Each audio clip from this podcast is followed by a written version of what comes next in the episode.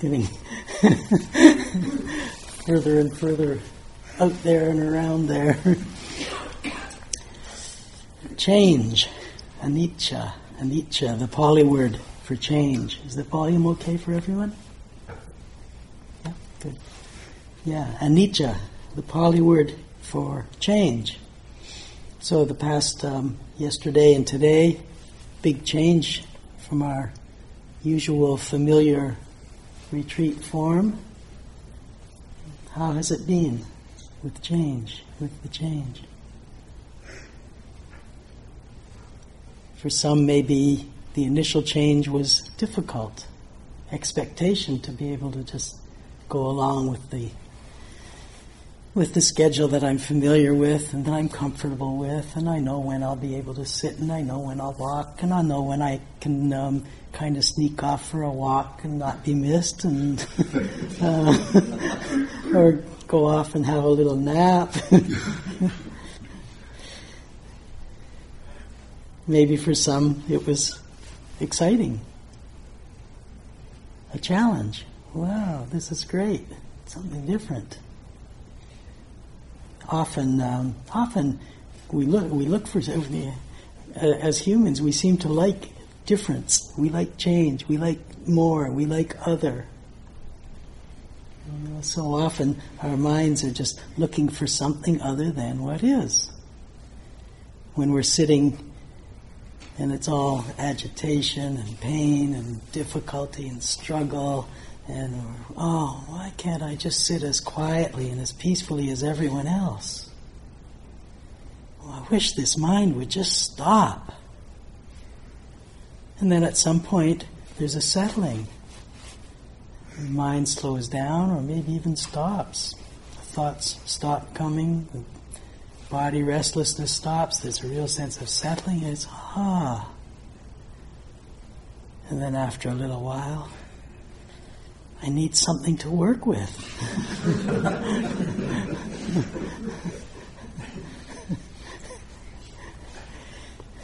it's very hard to satisfy this mind.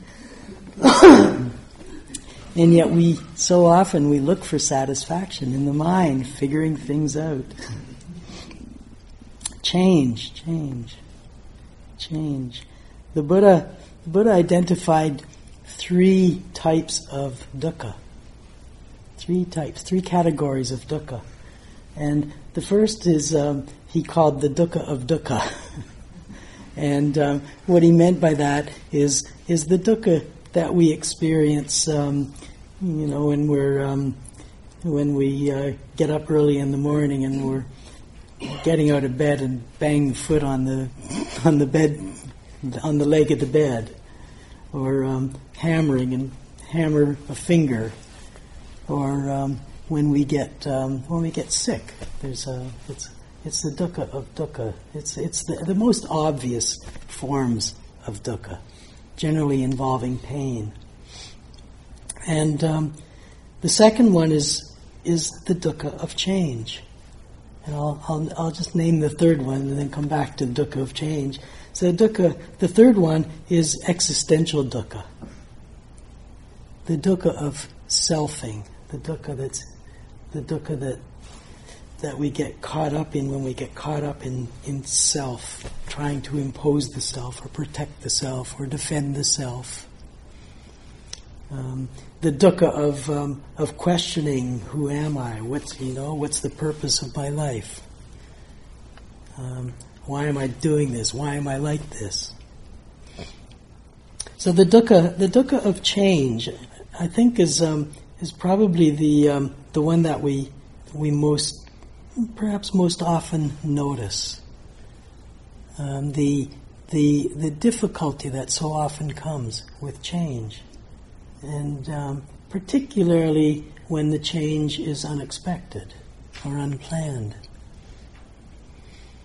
And, and it often happens. So it happened when we announced that there was going to be a new form for the retreat and um, maybe it's it's happened um, during these days when we come in and um, and think we're going to be um, sitting, and suddenly someone says, "Okay, this period's for standing," or uh, maybe maybe it's um, when um, when we think we're going to get some instructions and we get a Dharma talk instead. The, ch- the changing of things, and and and and it's um, and and often with with changes changes like that, often it it can be a little bit of a, a, a, a in the moment there can be a kind of a shock. It's oh, it's not what we expected, and so there's a huh. and and sometimes we get caught in that and we think, no, I don't want to talk now. I want to just sit quietly now. or I want to go some wa- do some walking. I want to be outside more. I don't want to be sitting and then walking around in this circle and then sitting again. Um, and sometimes, so, so sometimes we get caught in that that wanting what's familiar, wanting what we're used to, wanting what's comfortable, wanting what's easy. You wouldn't believe how many suggestions we get that would make the retreat so much better. it would be a much better retreat if.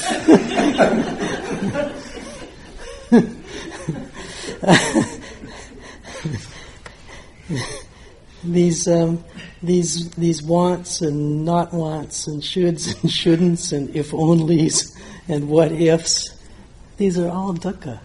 And they're all dukkha associated with change. Sometimes it's with the lack of change. You know, we want change. We feel we feel dukkha when when change suddenly happens, and we also feel dukkha when it's when it's not happening, and we try to make change happen. You know, we try to change things in our lives. We try to change try to start a new job and it's just not working out. It's just, you know, it's just going nowhere. We're sending off resumes and we're connecting with people and we're doing this and doing that and coming up with all kinds of ideas and it's just going nowhere. And we keep trying, we keep pushing. And there's, there's, there's, some, there's some dukkha in that. There's, there's some value in that. Sometimes. But sometimes we get caught in just banging our head against the wall, bung, bung, bung, bung. And, and, we, and we recognize the dukkha. And yet somehow we, we keep at it. Dukkha, dukkha of change. So there's, there's, um, there's, there's, there's gross, there's gross changes that we, that we recognize. And the gross changes are, are pretty easy to recognize. So changes like um, getting a new job, getting a new car, getting a new uh, partner, a new relationship, um, traveling to a new place. These are these are rather obvious changes, and and they don't they don't it doesn't feel like there's so much there's much dukkha in these particular ones because um, we like them. They're things that we're choosing. They're things that are, bring pleasure to us. Uh, but at a subtle level, they may be actually causing some dukkha. You know, change, even even positive change, is stressful. And the um, the the contemporary uh, translation of dukkha is stress. Stress is dukkha. It's, it's related to our ability or inability, stress is our inability to adapt, to change.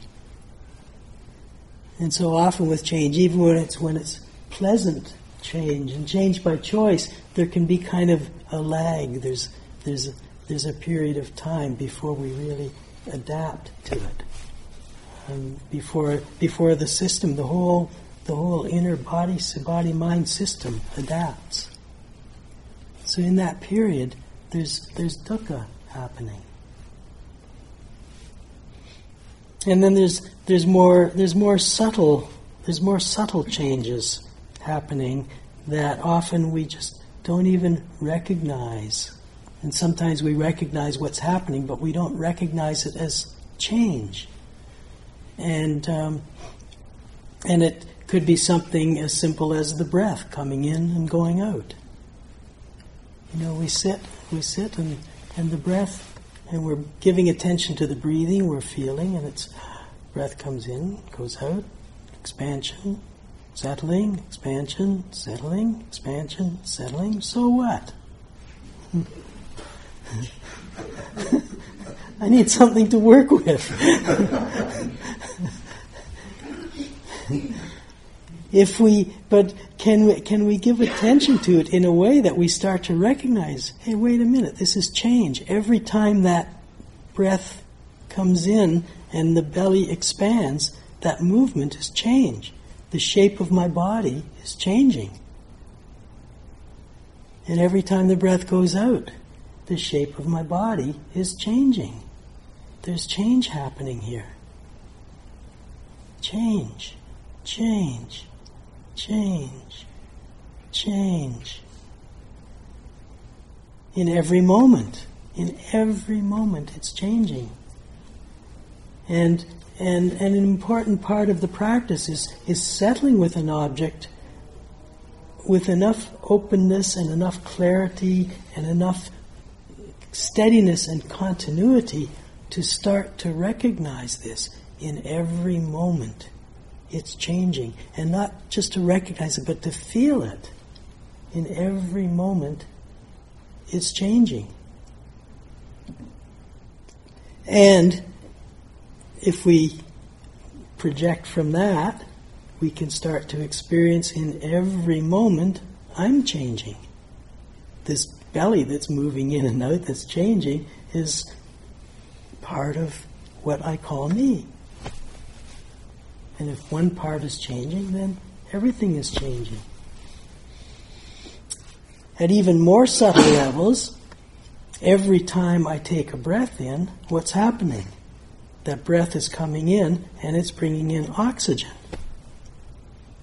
And the oxygen is going into the lungs. The lungs are expanding and contracting, expanding and contracting. The oxygen that's coming in is, is feeding all the cells of the body. It's fueling all the metabolic and chemical processes, processes of the body. Just that, that oxygen coming in is keeping us alive. It's allowing for mindfulness. It's keeping the heart beating. It's keeping the lungs going. It's it's um, it's it's fueling digestion. It's fueling the um, the elimination of toxins, and all of these are changes that are going on within us in every moment. Change is happening within within this body in every moment.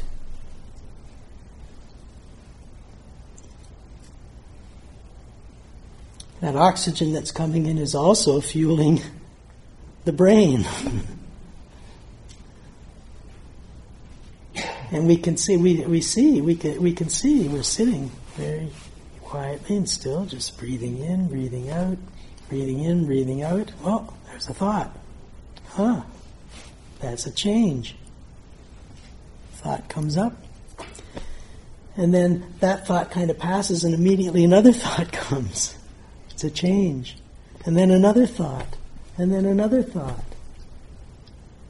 The mind just keeps changing. And then it goes quiet. That's a change. And then it starts up again. This body mind is changing from moment to moment to moment.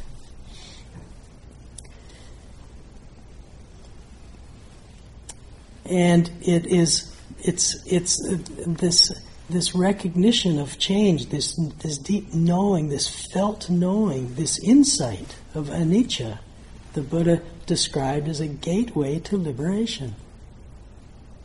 It's a gateway to liberation, a door to liberation. It's a door that's asking to be opened. And how do how does the door open? The door opens through recognizing that since everything, since this body mind is changing from moment to moment to moment, without me doing anything,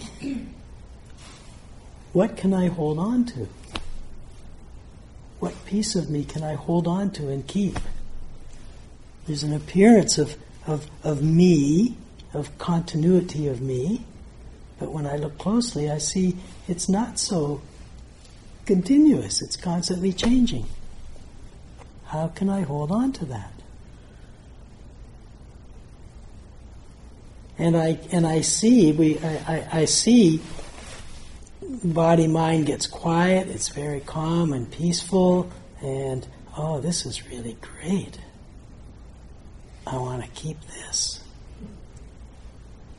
If I just keep breathing in exactly this way and sitting in exactly the same position, and it'll just stay. Or at the end of the retreat, we'll say, How can I take this with me? and we begin to see we can't take it with us because it's, it's all constantly changing. It's constantly changing. And, and, to, and to really get that from the felt, immediate felt experience just, just allows us to see, ah, oh, yeah, as long as I try to hold on to that, this is dukkha. And I feel the dukkha of trying to fight against the change. And hopefully see it clearly enough that it's just, oh, whew. Relax. Rest. Allow for letting go to happen. Freeing, freeing ourselves from this this holding on, trying to keep, trying to protect. The ending of the dukkha of change.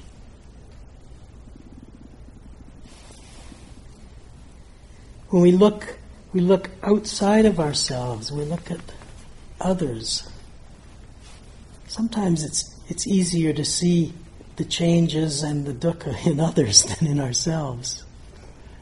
We can, we can, we can, we can see that in others. We can, we can look at things, at, at objects. You know, we look at, um, yeah, maybe, maybe you look at your, um, your zafu. You've had this zafu, your favorite zafu. You've had it for so many years, and it's really serving you well, and, and you just get so calm and quiet and peaceful every time you sit on that zafu. And and after years, you look at the zafu and the cover is getting a little bit thin, a little bit threadbare. Maybe the um, the stuffing is getting a little compressed, not quite as soft as it used to be. On a day-to-day basis, the zafu looks the same. It looks like it's not changing. But if we think back how it was some time ago, we can see that it's changed. And in fact, it changes every time we sit on it. You sit down and it goes, hmm, it's change. Um,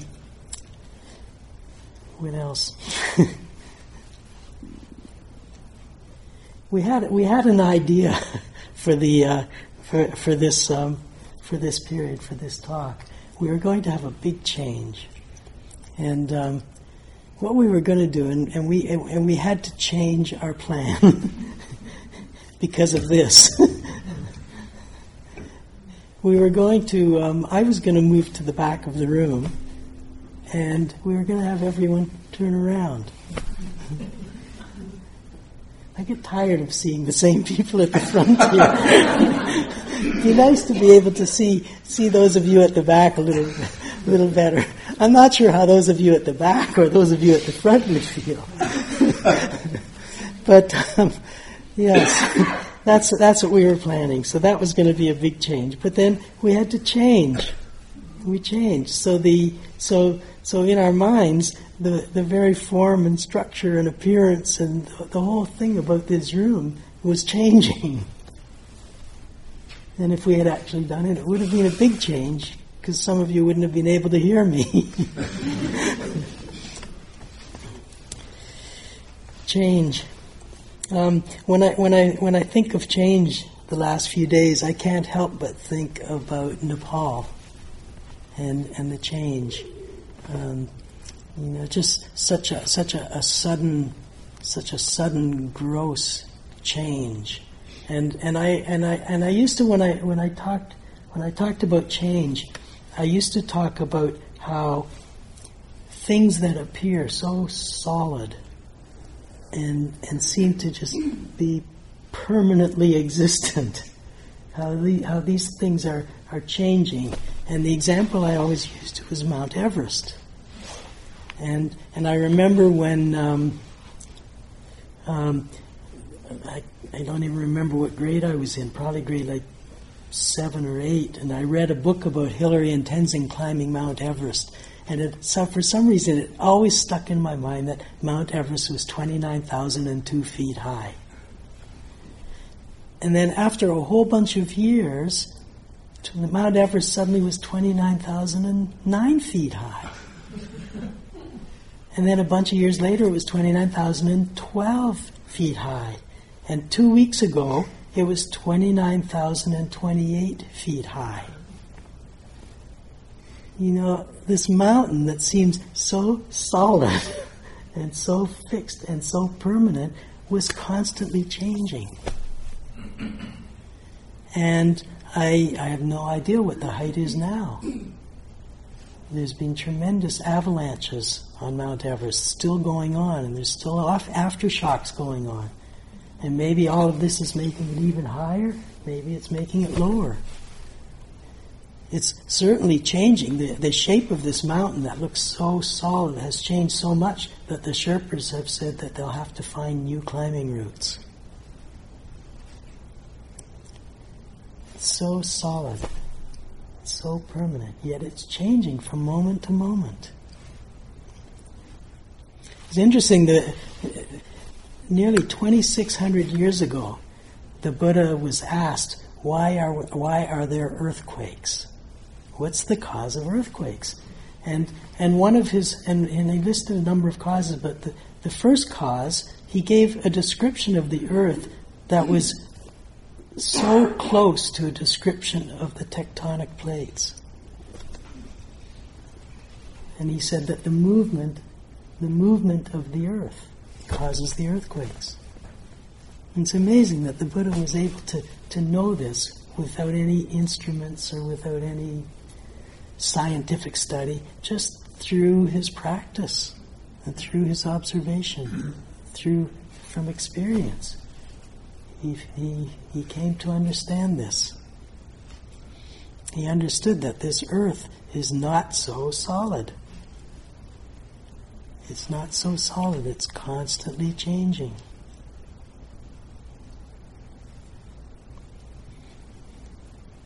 we think we're walking on solid ground. You know, all these people in Nepal, they thought they were on such solid ground. We just don't know. We just don't know when these changes are going to be strong enough for us to recognize them. These changes that are happening all the time. And, it, and, it, and it, it's so important for us to give attention to change and to really know change because, because it's through the knowing of change that we can let go of our expectations. We can release the hold that we have, or the hold that expectations have on us, actually. We can release, we can release the way that we hold on to an idea of how things should be.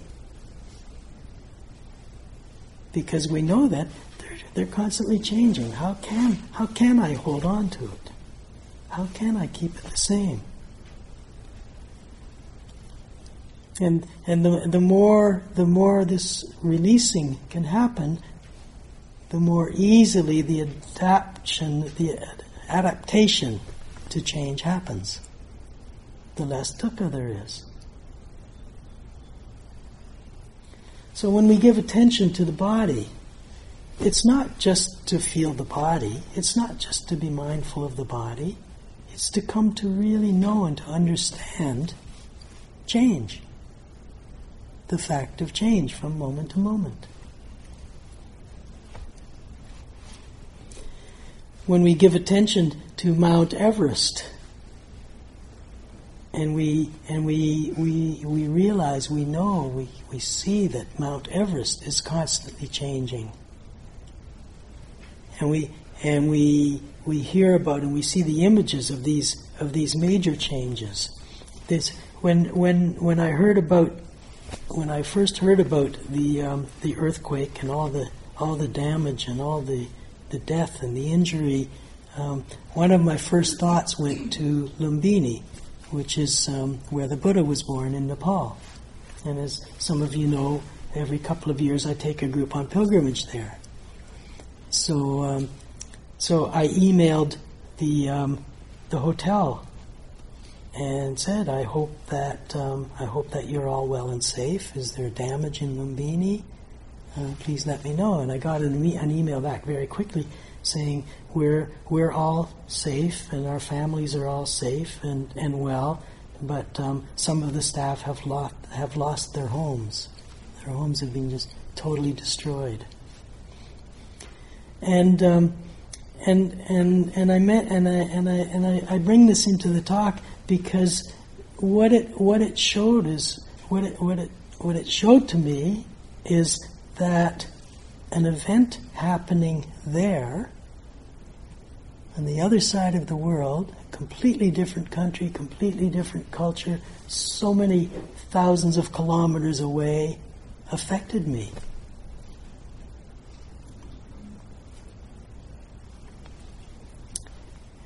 And these are these are changes and these are effects that we that are happening all the time and we don't recognize or realize them because most of the time they're happening at such subtle levels.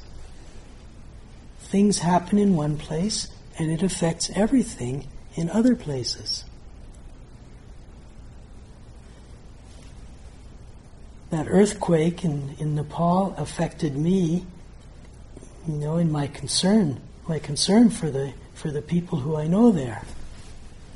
And then I speak about it here, and it's affecting you in some way. Maybe just to the extent of causing some vibration in your eardrums. Maybe in a in a grosser way of touching the heart. Maybe making you think maybe generating thoughts about Nepal. One thing changes another, and that changes another, and another, and another, and so one thing changes, everything changes. It's all interconnected. And this is, this is um, another gateway to liberation that the Buddha spoke of. This is anatta anatta, non-selfness, non, non-self-centeredness. We think that we have the, the appearance is that I'm here and the world's out there. And if something nasty is happening out there, I want to keep it away.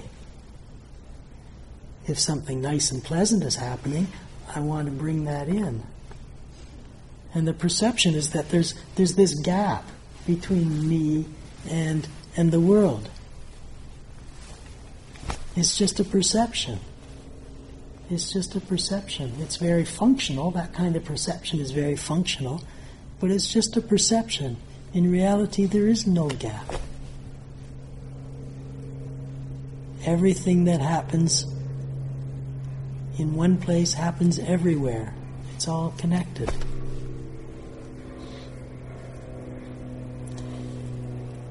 And it happens, it happens in, in, in very subtle ways how one thing affects another. So every time I see something, you know, I look around and I, I look around and I see different people. And each time I see a different person, it registers in a different way. It changes the mind. A different name comes to, into mind, or um, um, a memory of, a, of a, a, different interview comes to mind, or um, the last time I saw that person comes to mind, and then I move on and I look at the next person, and then a different memory comes. Just the fact of seeing changes me. And every time I hear a sound, that sound changes me in some way. Sometimes we can feel it. A sound comes and we feel it. We feel the vibration right through the body. If there's a really loud, sudden sound, we just. Sometimes it's that it's that obvious. Sometimes we can feel the sound in the ear. Sometimes we don't notice it at all. Sometimes we notice that a particular sound brings up pleasantness. Sometimes a particular sound brings up unpleasantness. A sound, a sound, I can hear a sound, and it's amazing. I'm sure you've noticed, it's amazing the stories that can be generated from hearing a particular sound. So that sound is changing who I am. And then a different sound comes and it changes me again. And then another sound. And then a smell comes. Oh, don't like that one. Changes me. Every contact we have through any of the sense doors, through all of the sense doors, changes who we are. So from moment to moment to moment, who we are is changing.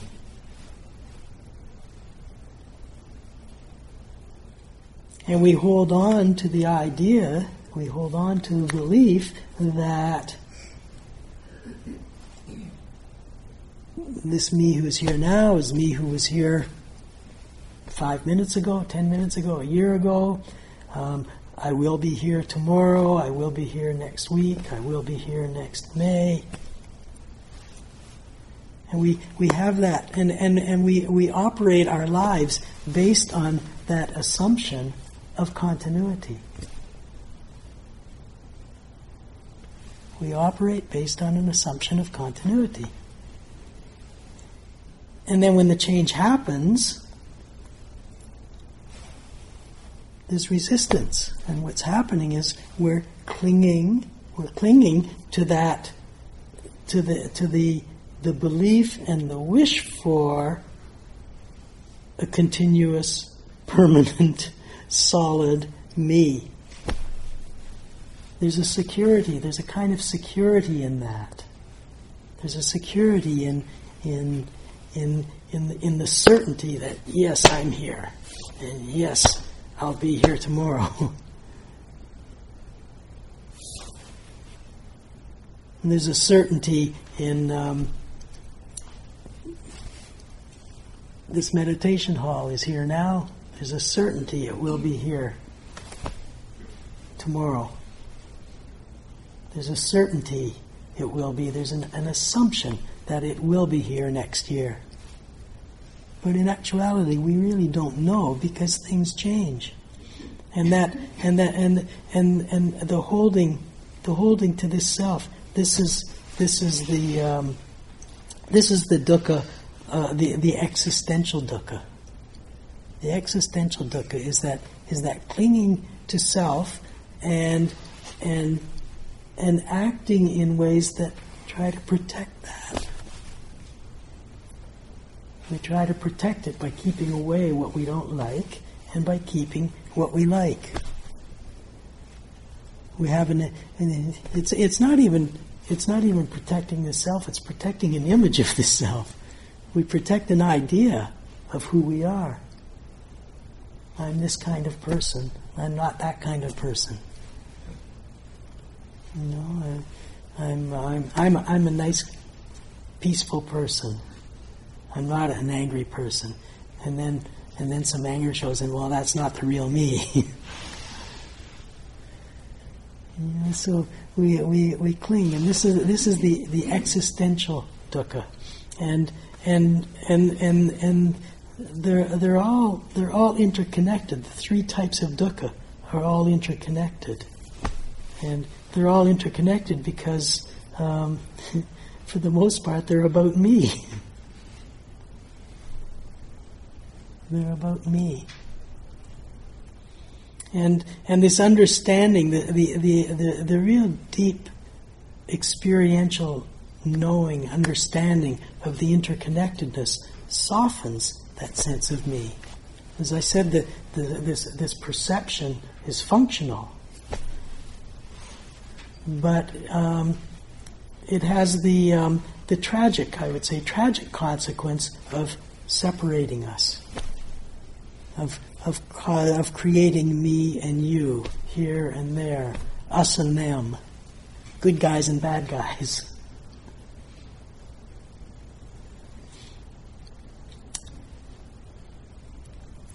So change, change, the dukkha of change, and change as a gateway to liberation.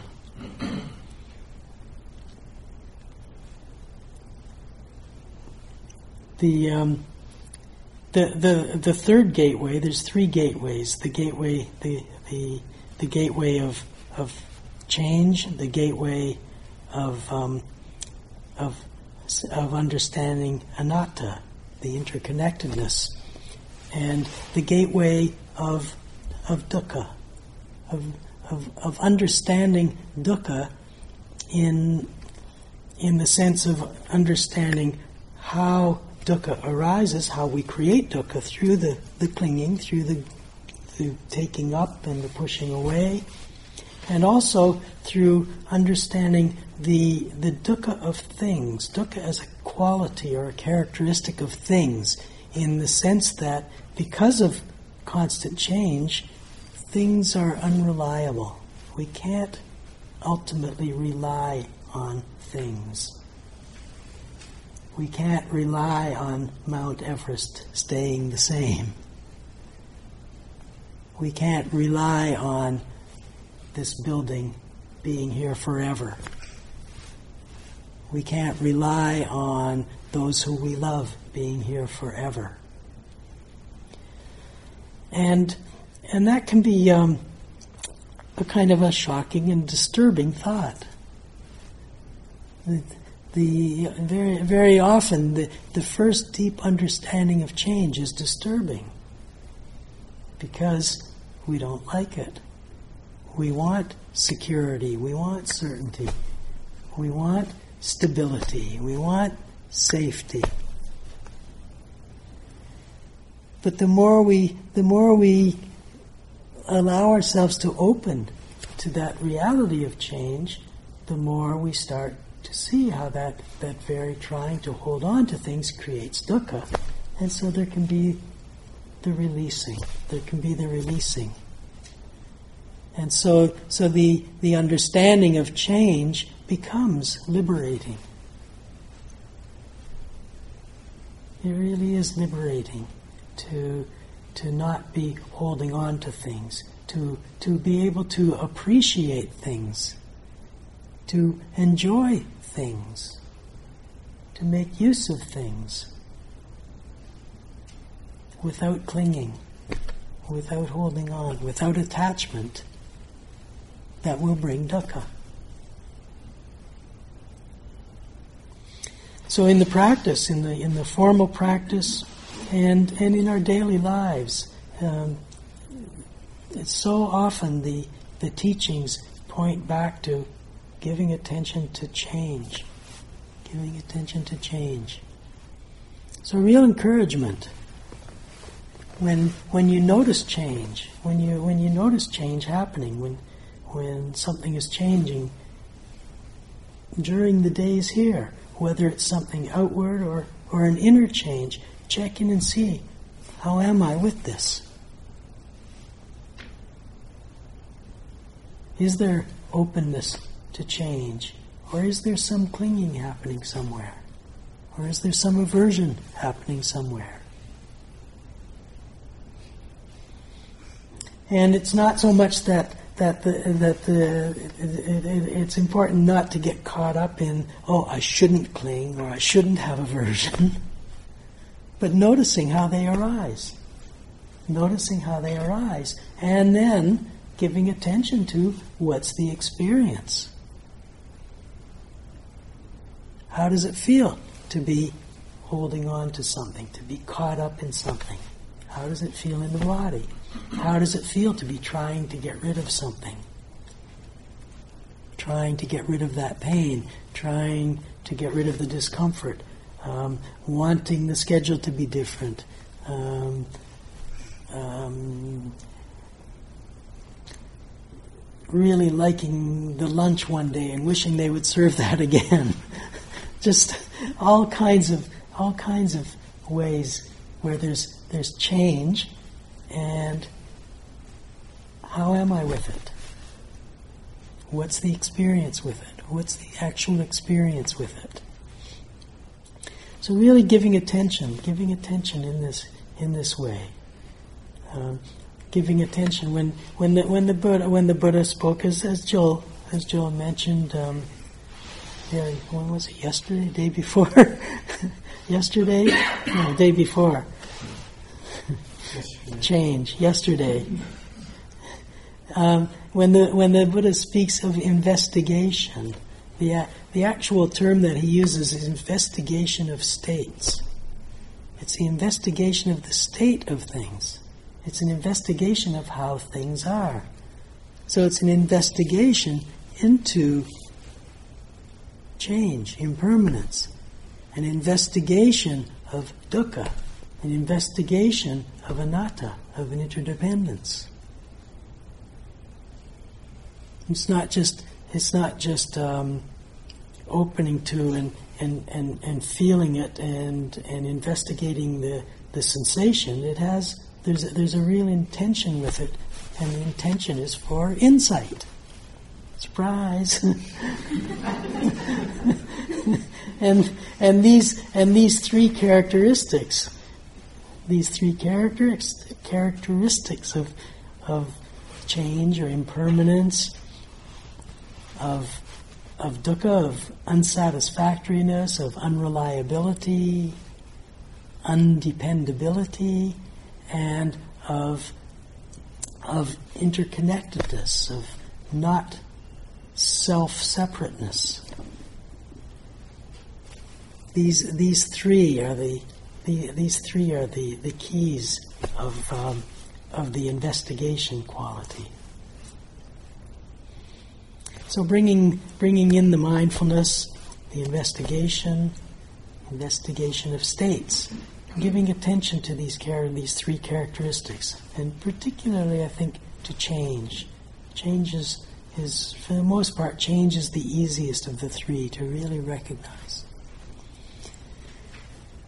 And give attention, and, and in that giving attention, in that staying with, and being present with, and opening to, and in all these all these phrases that we use, it's all with the intention it's all with the intention of, of very directly experiencing it so that it becomes insight. Becomes insight, not an idea, not just an idea, not just something that the mind has, has figured out or that the mind has, um, has taken to believe because it's, I've heard it so many times and read it so many times. But actual experience. And it's that, it's that insight that liberates.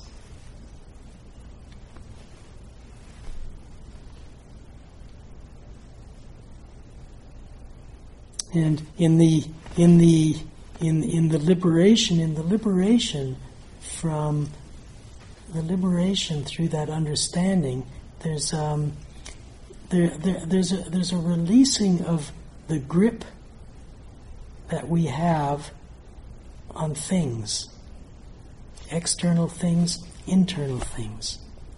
We hold on to these these things, and and in in the in the knowing of how things actually are, there's a releasing that can that can bring with it um, what's what's referred to in the in the in the in the texts as a turning away from. Turning away from, turning away um, it's the the translation of the word if you ever read the discourses and you come across this word, the the common translation of the word is revulsion, and and and and the word revulsion was was chosen because of its relationship, not because the thing is revolting and you get Whoa. It's it's because the the word revulsion has the same root as revolving. So it's that it's the turning away, turning away in the sense of not getting caught up in, not being um, taken in by.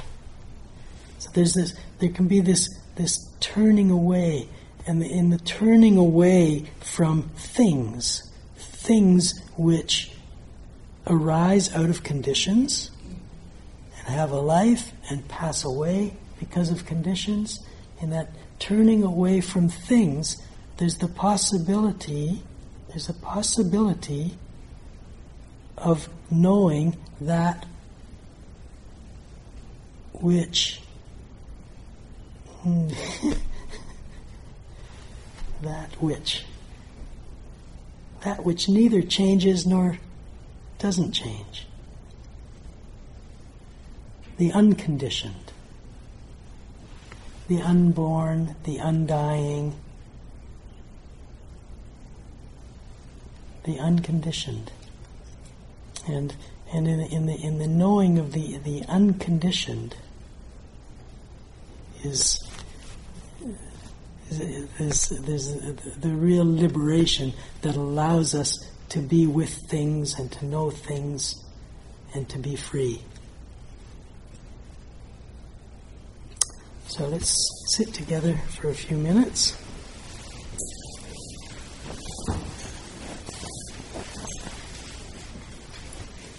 Feeling the change of the posture as we move into the sitting position.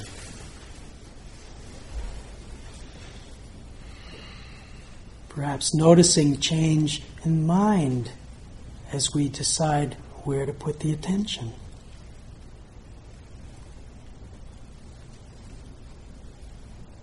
Noticing changes in body sensations.